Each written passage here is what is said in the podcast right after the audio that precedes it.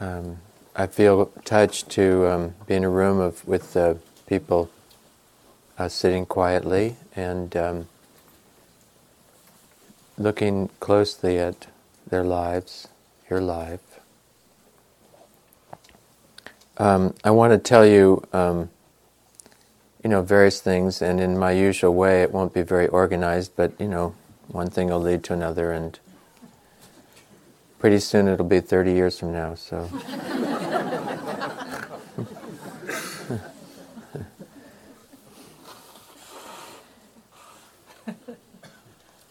I um, partly mentioned to you how much I appreciate being in a room uh, with uh, and feeling, especially at certain times during the meditation, the stillness in the room. Uh, and uh, it feels to me a lot like um, good heartedness. I think that's what the Dalai Lama sometimes calls it, you know, that we're studying how to realize our good heartedness and to express our good hearts. And I think sometimes, you know, we don't always, um, if you're anything like me, um, we don't always appreciate our good heartedness. I wanted to tell you, first of all, a story about this. This story goes back to the 60s when I was a Zen student at Tassajara and I was working in the kitchen, and my friend David Chadwick was head of the dining room. I was quite introverted and intense. David was quite extroverted and outgoing. So we were in the right position, you know. Wouldn't have worked very well if he was in the kitchen and I was trying to do the dining room. Um, and David was, uh, was and still is an unusual person.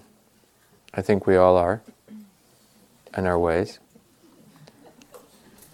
Um, he used to enjoy. Um, I have sat with David even just a couple years ago at Tassajara, and almost everybody who came by stopped to talk with him. They weren't stopping to talk with me.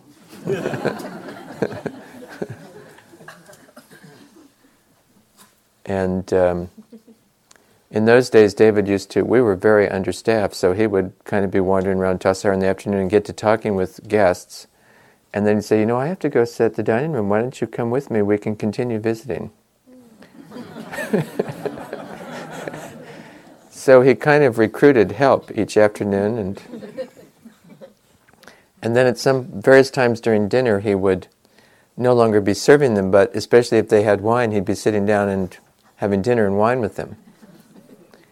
And then, uh, as the evening wore on, certainly if he hadn't sooner, he'd sit down and have dessert with them, and then he would be going back to their cabin and having scotch or whiskey with them. or maybe some brandy. Um, you know, that's not allowed for students, but we allow guests to bring alcohol if they want. This is a kind of, you know, American thing. it's. Uh, it's a hot springs resort. No, it's a Zen center. No, it's a.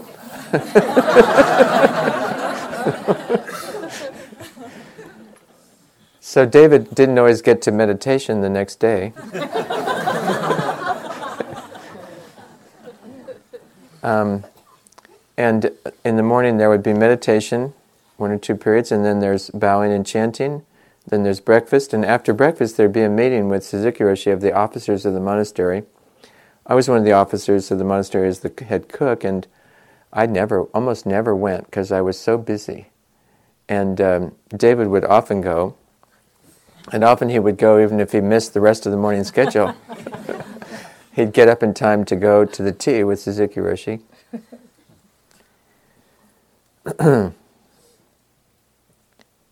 and uh, one morning, I wasn't there, but David tells this story in his uh, David finally is the one, after all these years, you know, David is the one who wrote the biography of Suzuki Roshi and collected stories about him. And but uh, David says one morning when he'd been up very late the night before and drinking against the rules,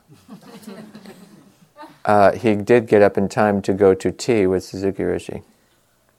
And it's fairly formal at the beginning, and tea is served, and we're sitting quietly. And then we um, bow and um, pick up the tea with two hands, you know. You always hold your tea with your other hand here, and then you pick it up. Um, the idea is that you know that's different than. Hi, how are you? You know, it's different than being at a cocktail party, right? You, you're focused because you bring both hands, you know, to the teacup, and then you bow, you know, before the first a bit of tea, and then you drink, you know, and then you put your tea down. Sometimes we'd have little cookies. And then after we've had a little bit of tea, Suzuki Roshi would talk. Um, if he had something to tell us, you know, maybe we had a visitor or something he wanted to bring up, and then after that he would say, "Well, anything you you would like to bring up." And one morning the director said, "Suzuki Roshi, what do we do with someone who's always breaking the rules?" you can smell the alcohol in his breath. and uh, Suzuki Roshi paused and he he said, You know, uh, everybody's making their best effort. And the director said, But flagrantly, flagrantly, over and over again, he's breaking the rules. Shouldn't we do something? And Suzuki Roshi said, Well, it's better that he does it in the open than hides it from us.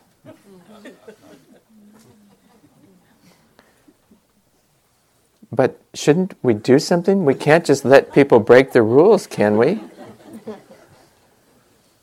And Suzuki Roshi said, Well, you, you know, sometimes someone is following, maybe following the spirit of the rules, even though they're not following the letter of the rules. and the director said, Wouldn't it be best if you followed the letter of the rules too? And uh, Suzuki Roshi said, Of course, that would be best. um, so, this is very interesting to me. Um, I think it's pretty challenging for most of us, you know, that kind of spirit and appreciating someone. And, you know, I don't know. How did Suzuki Roshi know? You know, because of all of his disciples and all of his students. You know, David was determined that his the tapes of Suzuki Roshi's lectures would be preserved. They'd been recorded on, you know, these little tiny diskettes, uh, little tiny um, tapes, some you know, cassette tapes, and sometimes little miniature ones. And David was determined to have them put on um, digi- you know, on reel-to-reel tapes by Mark Watts, who worked this out for his father's tapes, uh, so that they would be of archival quality, so they would last. And um, he um, uh, just kept after Zen Center for years that we had to do this. And then he spent, you know, we finally said, okay, all right, all right, we'll do it, you know. And we had to raise money to do that. And then David collected stories of Suzuki Roshi you know, years. He, you know, his book of the biography of Suzuki Roshi is five or six hundred pages. He has three or five or eight times as much material as that. Anybody could go to the archive now and write, you know, a different book of Suzuki Roshi. And he went to Japan and, you know, got stories in Japan and. Uh, and then, so it was David's spirit that actually um, went into that the fact that there is a Suzuki Roshi archive. None of the other disciples who are busy, you know, teaching were interested in this. So, you know, we don't quite know. You know, we look at people and it's very easy to judge others or ourselves, um, you know, that we're not good enough or we're breaking the rules or we're not doing what's right. And, um, and we don't appreciate someone's, um, you know, good heart, their good intention, their wonderful spirit.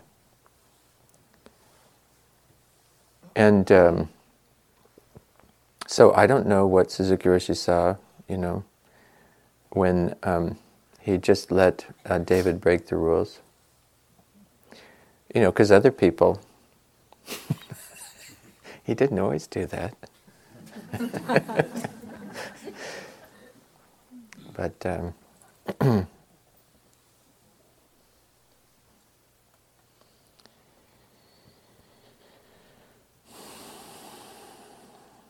uh, so um, uh, it's interesting this way. You know, we're not necessarily trying to.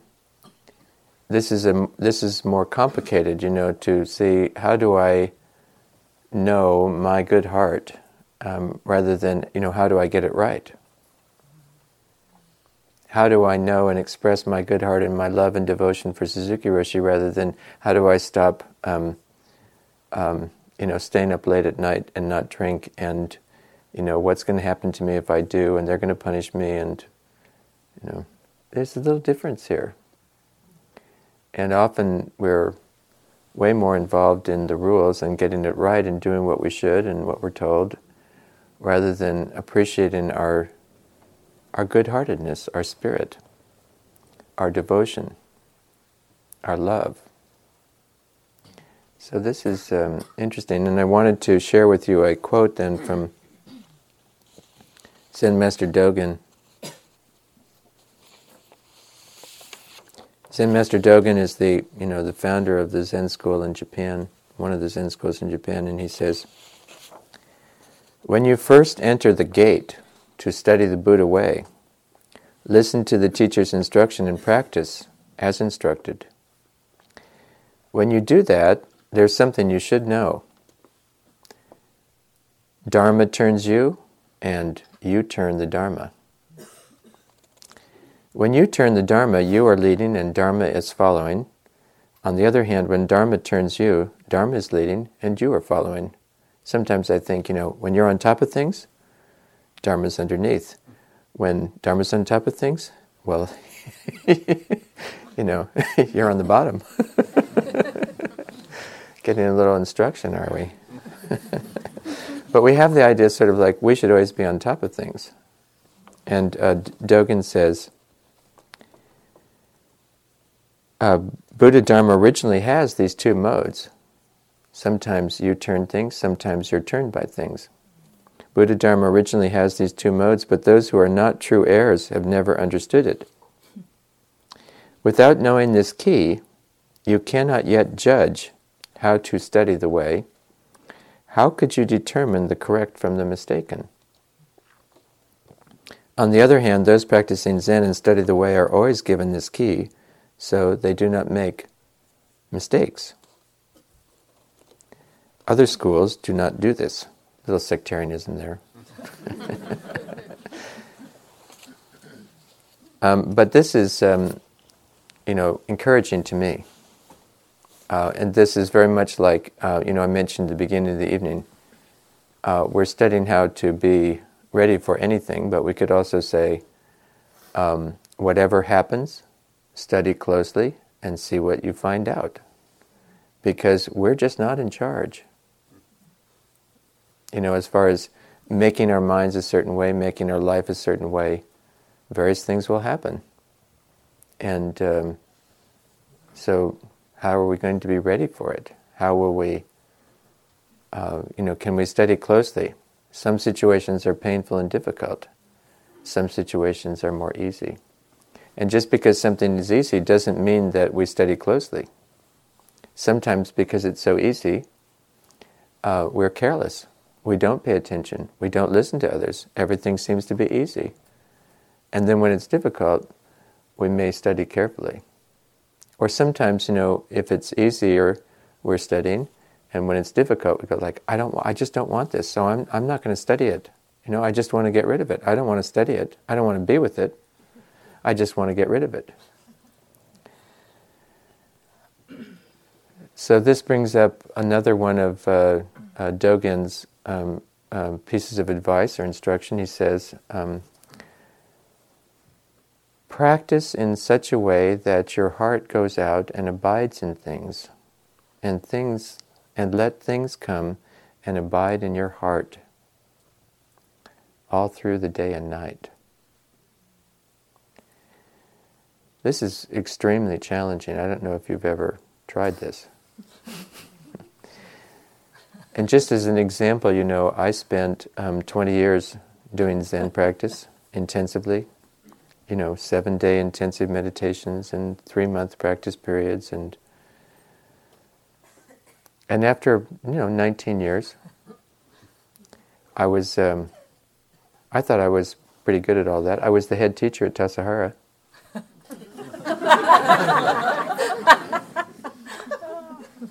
and uh, one day I was sitting there in the meditation hall and I thought, huh, what shall I do today? and I thought, you know, huh, why don't I why don't I actually just touch what's inside me with some warmth and kindness? That was new rather than like establishing Zen mind, getting enlightened, calming, quieting, stilling, you know, awakening. Where is it? and um, anyway, as soon as I thought, why don't I just touch what's inside with some warmth and kindness? Tears started pouring down my face. And a little voice inside said, You know, it's about time.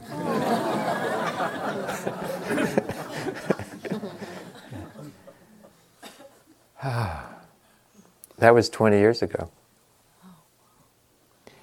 And um, I went to talk to Katagiri Roshi about that. I said, You know, I, I changed my practice. I'm not trying to do, you know, Zen anymore. I thought I'd just touch what's inside. Is that okay?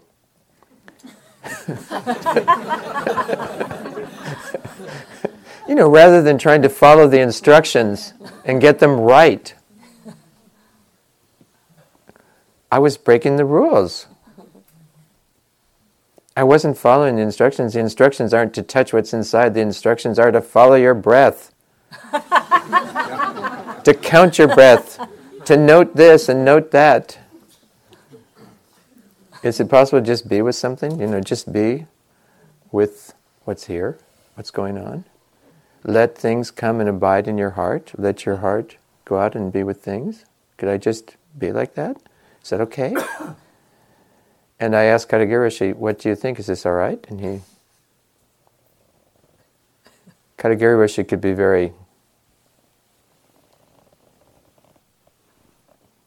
uh, straightforward kind of understated, kind of dry.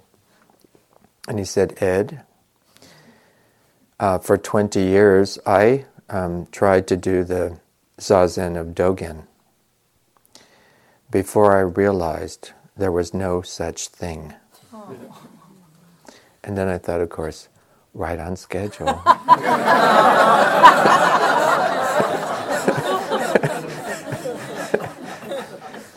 it takes us so long, you know, to do this kind of obvious things.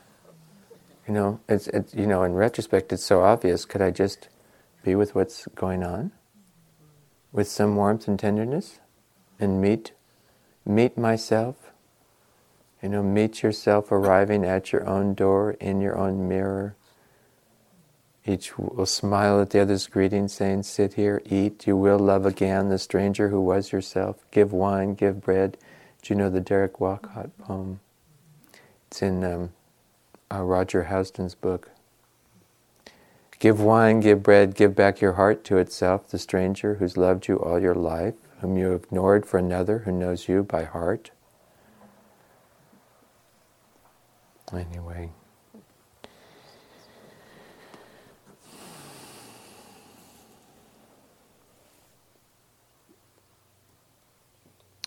So, um, you know, we have pretty strong tendency, and I think, you know, uh, our modern life here in America, especially, you know, capitalizes on this.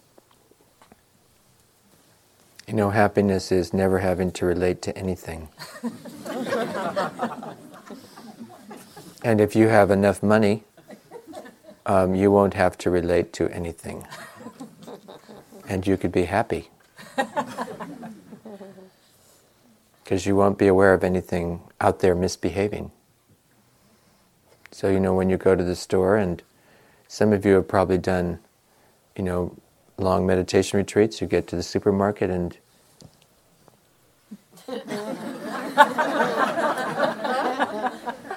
my God, there's there's 20 feet of toilet tissue, eight feet high. how do you know which one to buy? and the, the toilet tissue and everything in the market is going like, buy me, buy me, buy me. And a lot of those packages, when you start conversing with them and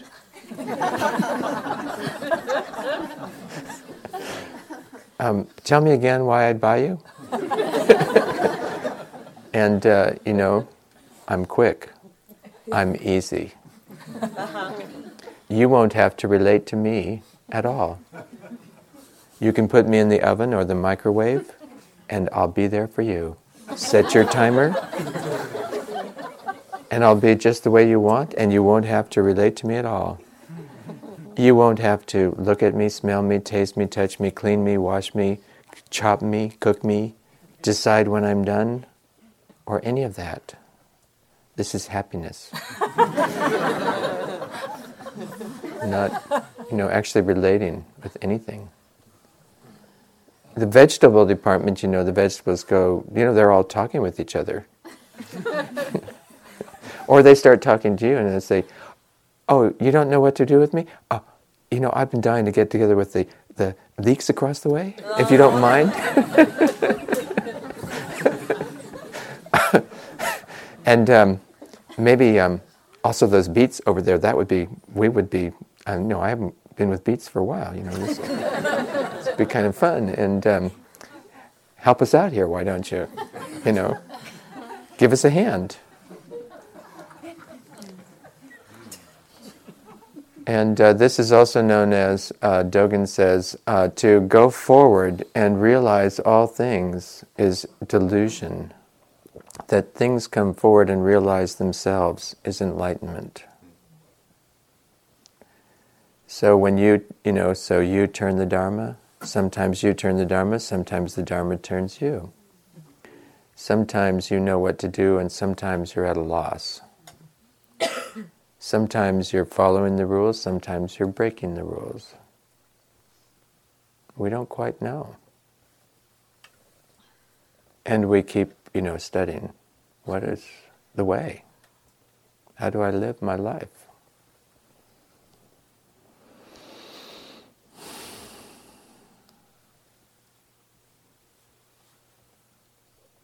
So there's a kind of, you know, uh, concentration where, you know, you can invite things to come forward and, you know, we help uh, vegetables or something, you know, realize itself. We can do this with our own body and mind. How do we realize, make our life, our hearts, our good-heartedness real? You know, what do we do to make it real, to manifest it? And how do we bring things together and allow them to realize themselves? And become real, rather than just on the shelf at the supermarket.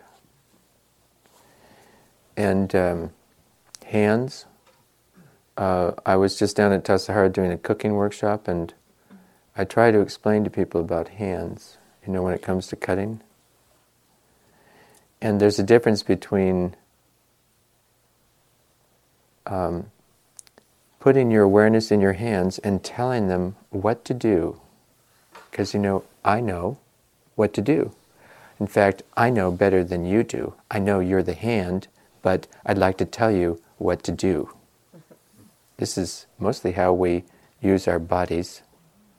Rather than put your awareness, let your heart go out to things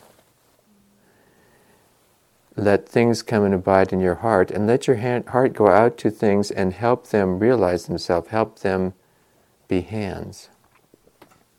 And you know what? Hands love to do things. They, you know, they like to do things. They like to cut and wash and feel and touch and chop and you know handle stuff. That's what they. That's what they're for. And then we want to tell them what to do do this, don't do that. And cut like this, don't cut like that. Watch out. You might cut yourself if you're not careful. And it's kind of like your hands didn't know that. And then your eyes get involved and your eyes go like, no, no, not, don't do that. And then your hands get nervous and they're going like, um, couldn't you just help me feel like, feel out what to do that's actually enjoyable for me? Can you just kind of give me your awareness and with some generosity and good heartedness and, and let me try this and let me try that and let's just see what actually works here, why don't we? oh, no, I'm sorry, but you have to do this. Because that's what I'm familiar with. So we confuse, you know, what's truly easy and studying what could be easy and what what would help us become real and, you know, have some ease in our life and what's familiar. And what starts, what eventually is easy starts out as being awkward because it's unfamiliar. Am I making sense here? Is this anyway? You so I I try to explain this to people in cutting. You know that you could study how to move the knife back and forth. You could study how do you hold the knife. Do you hold it on the handle? And where do you hold it? And and uh, what kind of how do you cut? How do you have your other hand? And your hands just love to do all these things.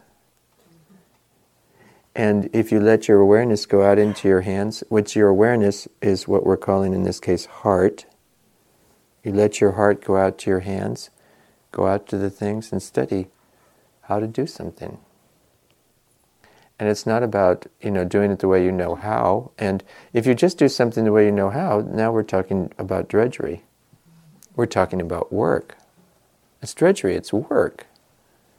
It's just trying to do something so that you don't have to relate to anything, so that when you finish it, you could like take a break and not relate to anything. Let's just get this stuff done so that we could not relate to anything. And then we could be happy once we got this stuff over with.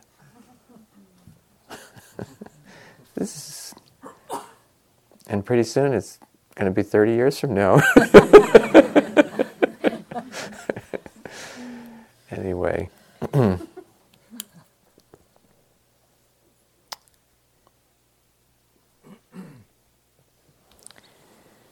I wanted to share one other thing with you. Actually, two other things. One is, um, um, you know, I want to remind you in a slightly different vein that um, your life is up to you. It's not up to anybody else. It's not up to the instructors. It's not up to the teachers. Your life is up to you, and you use the teaching or not, or you know. And I love that. Um, you know, the, there was a woman up in uh, Portland, I think, and she decided to study who actually has lost a lot of weight and kept it off for five years or more. And she identified a number of people who had done this, and it turned out they had one thing in common they'd each figured out for themselves how to do it. and she wrote a book about this because it's notorious that you know diet plans don't work. So what we do though, if we are interested in losing weight, we think I need a plan that I'm going to impose on myself and tell myself to follow it. And then if it works, I can say that was a good plan. If it doesn't work, I can say, that was a bad plan, or I have too much resistance. and I'm bad. or, you know, it's not that I'm bad and I have too much resistance, but chocolate cake is sinful. and some of these things are sinfully delicious. and and that's the problem and you know, I just the problem is like, well, you you didn't take on the responsibility to find out for yourself how to do this.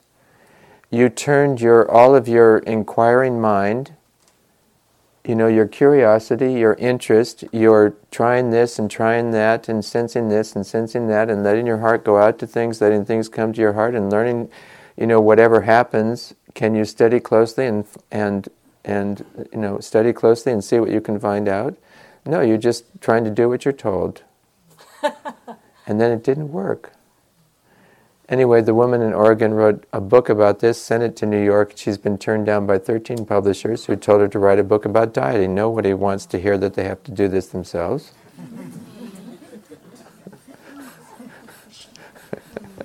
so that book isn't out there yet.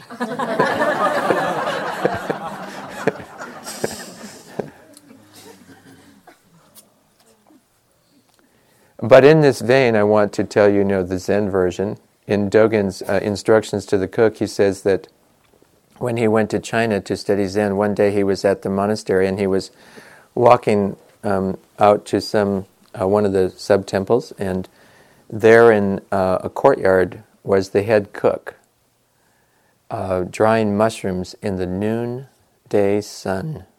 And Dogen said, His back was bent like a bow, his eyebrows were snow white. He was sweating profusely. Dogen went over to him and he said, How long, venerable monk, have you been? You know, when you know were you ordained? And he said, I've been a monk for 68 years. We're talking about somebody who must was probably like 80 or more then. If he'd been a monk for 68 years, you know, maybe he was ordained at 10 or 12 or something, you know. Uh, and Dogen said, you know, um, you're, you're, you're kind of getting on here, and um, you've been doing this for a long time, and, and um, isn't there somebody younger who you know, one of your assistants who could do this for you?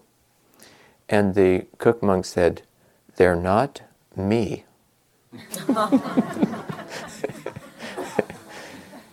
and uh, Dogen was um, taken aback slightly and he said, Isn't there some other time of day you could be doing this when it's a little bit cooler? And the monk, cook monk says, That wouldn't be now.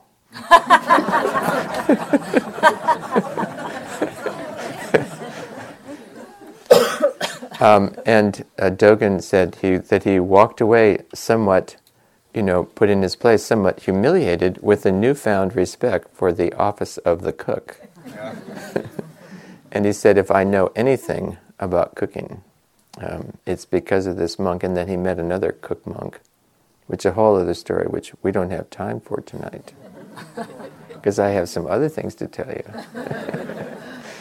but I'd like to emphasize this point for you, you know, not only your good heartedness, but the teaching really is for you and up to you.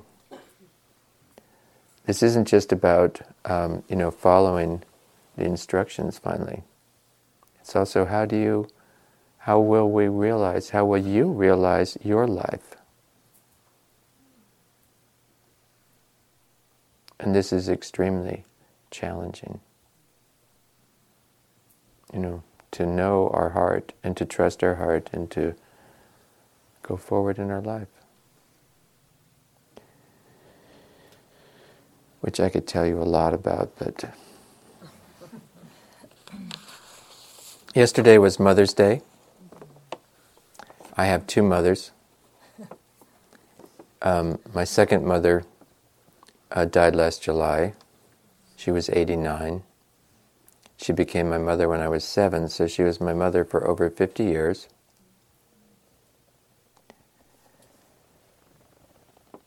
Um, and um, apparently, I actually, you know, I felt very connected with her. My older brother didn't feel so connected with her. Uh, and she said she remembers when I connected with her, when I bonded with her. I had been climbing in and out the window of our bedroom, which was in San Francisco, to the backyard, and I got stuck. and um, I started screaming. She said, bloody murder. And uh, she came and rescued me and then got me ready for bed and got me in bed. And she sat on the side of the bed there and she said, You stared at me for a really long time. And then you said, No more brown eyes.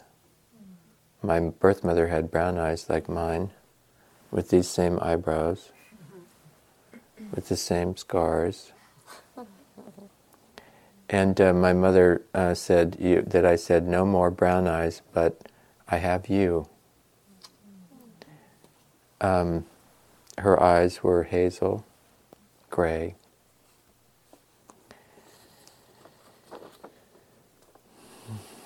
So um, this is my first uh, Mother's Day without my mother, so it was a bit sad thinking about my uh, mother. She used to say, if I ever called her my stepmother, she said, I adopted you. I am not your stepmother. so I finally learned that the, the language is this is my mother, and then the other mother is my birth mother. and interestingly enough, you know, um, finally, after about 45 years, I got up the nerve one day to ask my mom. I said, she used to come to my meditation group in San Rafael. She was the most reliable member of the group, more so than me. I mean, I used to, I used to go places and have other people substitute for me, and my mom was there every week for, you know, the whole ten or twelve or fifteen years that I was doing that group. Every week she missed, I think, three weeks, two for theater openings and one for when she had the flu. Um, and uh, so, after you know, at some point I thought I would like to tell this group about my childhood, and I was kind of anxious because my mom is in the group. and I said to my mom, so I said to my mom, you know, Anne, um, I don't know if you know, but when, when we were little boys and my father married you, um, you know, he used to say, my birth mother had died when I was three, and uh, then when I was seven, my father remarried. This is how I have two mothers. And I told Anne, I said, you know, and my father sat us down, my brother and I, and he said, I don't want you boys talking about your mother Frances again. Because it makes Anne nervous. And I said to Anne, Well, what do you think? Would that have made you nervous? Did you know that he told us that? And she said, Well, I, I wouldn't think so. I would hope not it would be pretty normal for you to talk about your mother. And I thought, huh, I guess the person who would have made nervous is my father.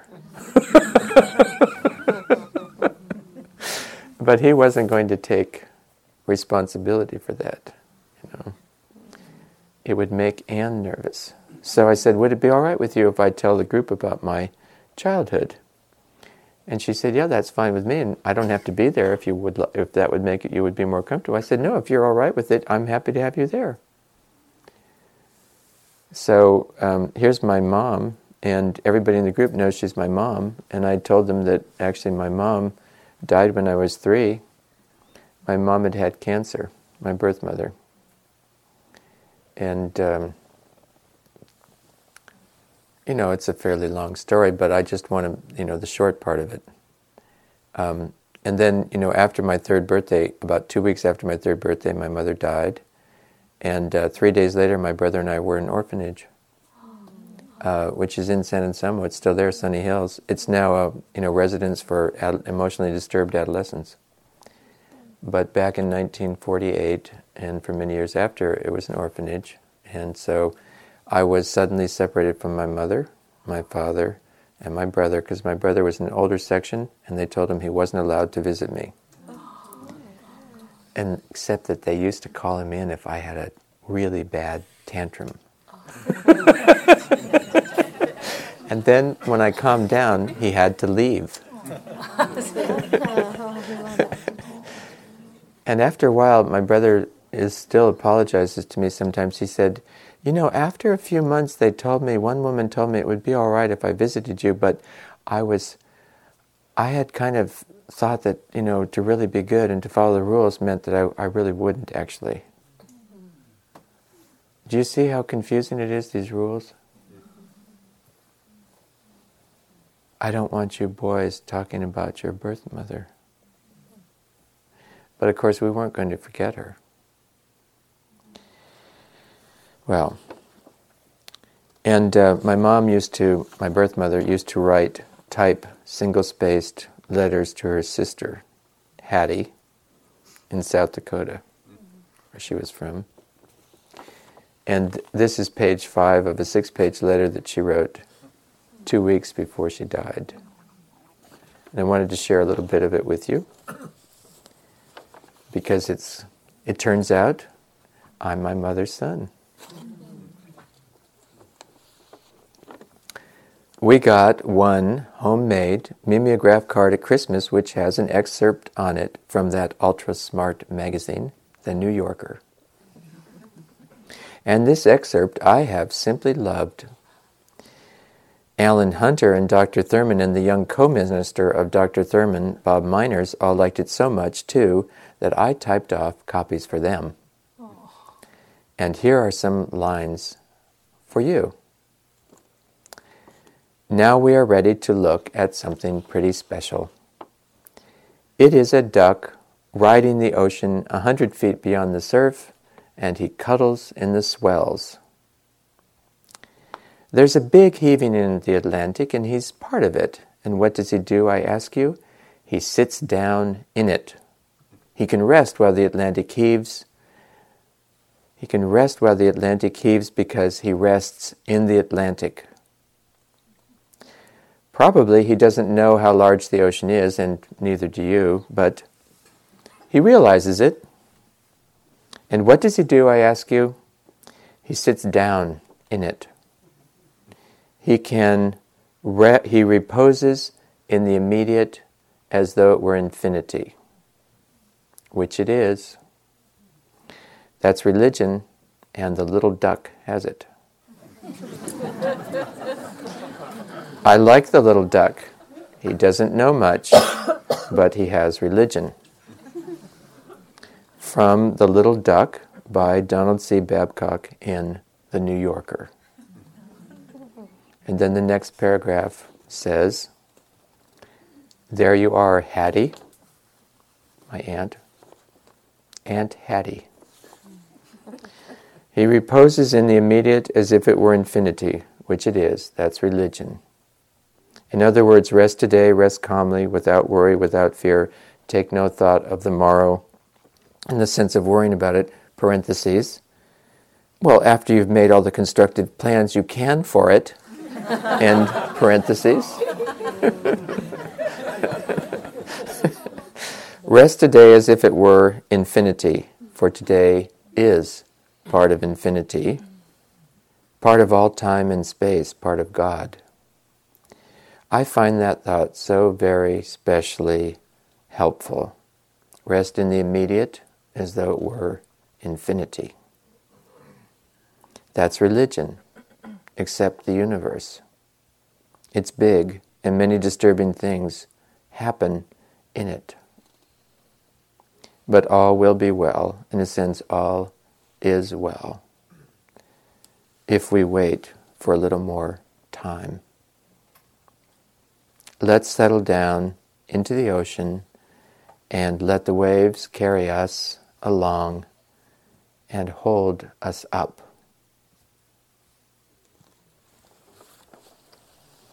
Thank you. Blessings. Thank you for listening.